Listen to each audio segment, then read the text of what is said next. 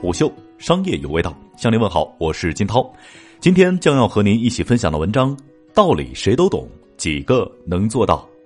九月九号，华晨宝马汽车有限公司二零一八年可持续发展报告正式发布。报告显示，华晨宝马二零一八年的企业平均燃料消耗量为五点八四升每百公里，同比二零一七年下降百分之五点三，达标率在合资车企业当中继续位列第一。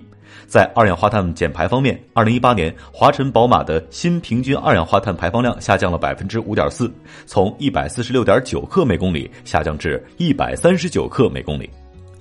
可持续发展，平时。这样类似的字眼，不是出现在新闻频道，就是静静的躺在某本书的科学发展观的章节下面。多数人虽然经常听到和见到这几个字，但是却讲不出个所以然来，因为除了其定义在不同诉求情况下不一样之外，更重要的是由于可持续发展是一件前人种树后人乘凉的事儿，所以人们要么是没能完全理解，要么是杀鸡取卵，只关注眼前的利益。实际上，可持续发展并非是简单的喊口号，而是一件迫在眉睫的事情。想要理解什么是可持续发展，我们先来聊聊什么是不可持续发展。例如，一座城市依靠矿产发展，在资源相对丰富的时候，大兴破坏式开采，导致环境极度受损。一旦矿产贮存逐渐消耗殆尽，亦或是产业严重下滑，那么城市也就陷入僵局。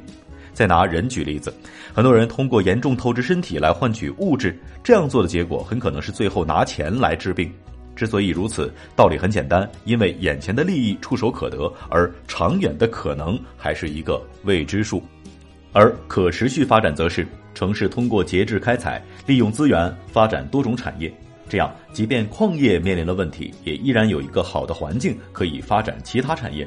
人通过合理安排时间和提高效率。不过分透支健康，这样才能够保证日后自身的竞争力和生活。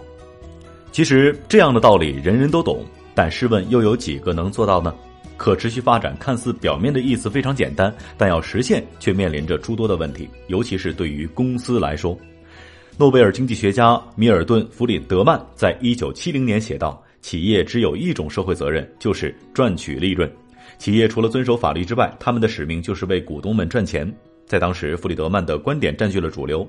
一九九七年，聚集了近两百家美国知名公司首席执行官的协会商业圆桌会议，他们宣称，集团管理层和董事会的首要任务就是对股东利益相关者来负责。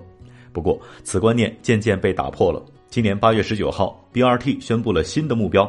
在近三百字的声明当中，除了最后给股东盈利之外，前面提到的分别是创造价值、投资给员工、培养多元性、包容性、与供应商公平合理交易、回馈社会、保护环境。其上述目标总结为一句话，就是可持续发展。如果其产品价值不足或无法持续的提供价值，则会被市场逐步淘汰。如果其员工不能快速的进步适应，则公司效率和成果就会下降，最终导致产品价值不足。如果公司制度和章程不够人性化，则员工无法忠诚于公司，也就谈不上有效工作，最终导致产品价值不足。如果与供应商尔虞我诈，则无法保证生产过程当中供应链的稳定和产品质量，最终导致产品价值不足。公司赚钱是天经地义的事儿。这很容易理解，但公司依靠的是向社会输出价值并换取财富，双方是相互依存的。如果没有回馈社会，为小社区、大社会做出贡献，则无法有效提高品牌力，最终产品溢价价值不高。而最最重要的，作为生产公司，没能以保护环境为重心，小则影响周边环境，大则影响整个人类长远的利益。华晨宝马对于可持续发展的重视，并非临时兴起。其可持续发展报告到今年已经是连续的第六个年头，许下承诺只是一种姿态，而实际做了哪些事情才是核心。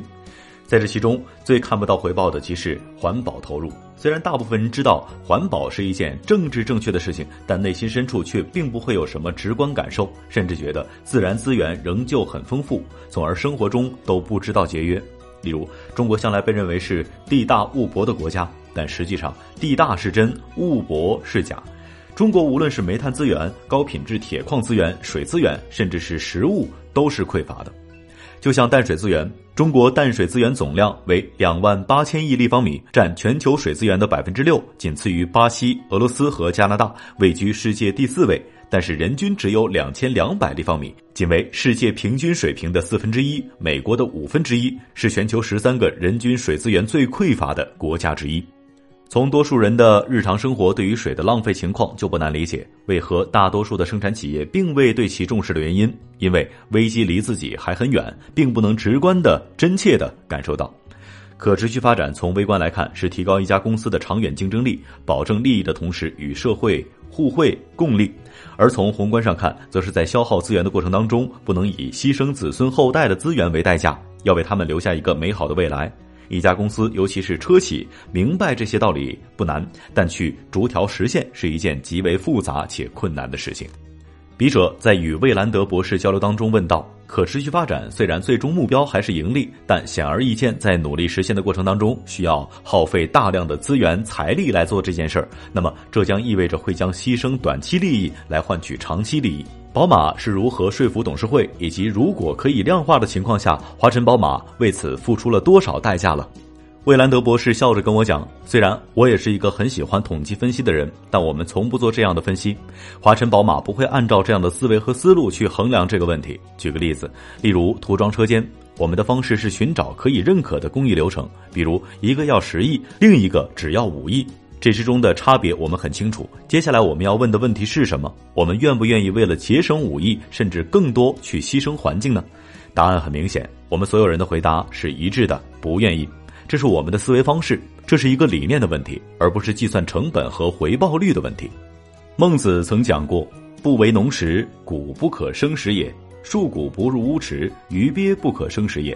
夫今以食入山林，材木不可生用也。”一家公司取之社会，用之社会，先可持续发展，后才能长久。